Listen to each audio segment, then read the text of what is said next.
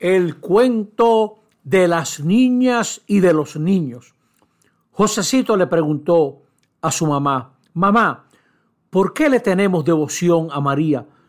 ¿Por qué la tenemos como en un lugar importante a la hora de creer? Y la mamá le dijo, María es la madre de Jesús, nuestro Salvador. Tenemos un solo Salvador, Jesús.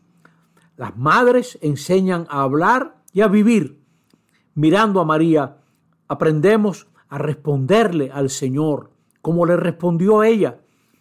En María se resume todo lo que el Señor ha sido para su pueblo Israel y para nosotros.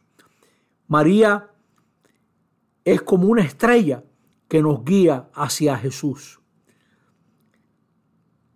María fue una madre que enseñó a Jesús a distinguir entre el bien y el mal y a qué decirle que sí.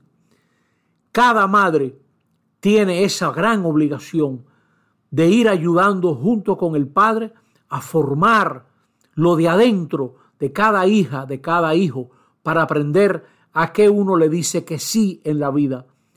María fue la muchacha que le dijo que sí al Señor para que el Hijo de Dios pudiera en ella hacerse hombre, encarnarse y compartir nuestra vida.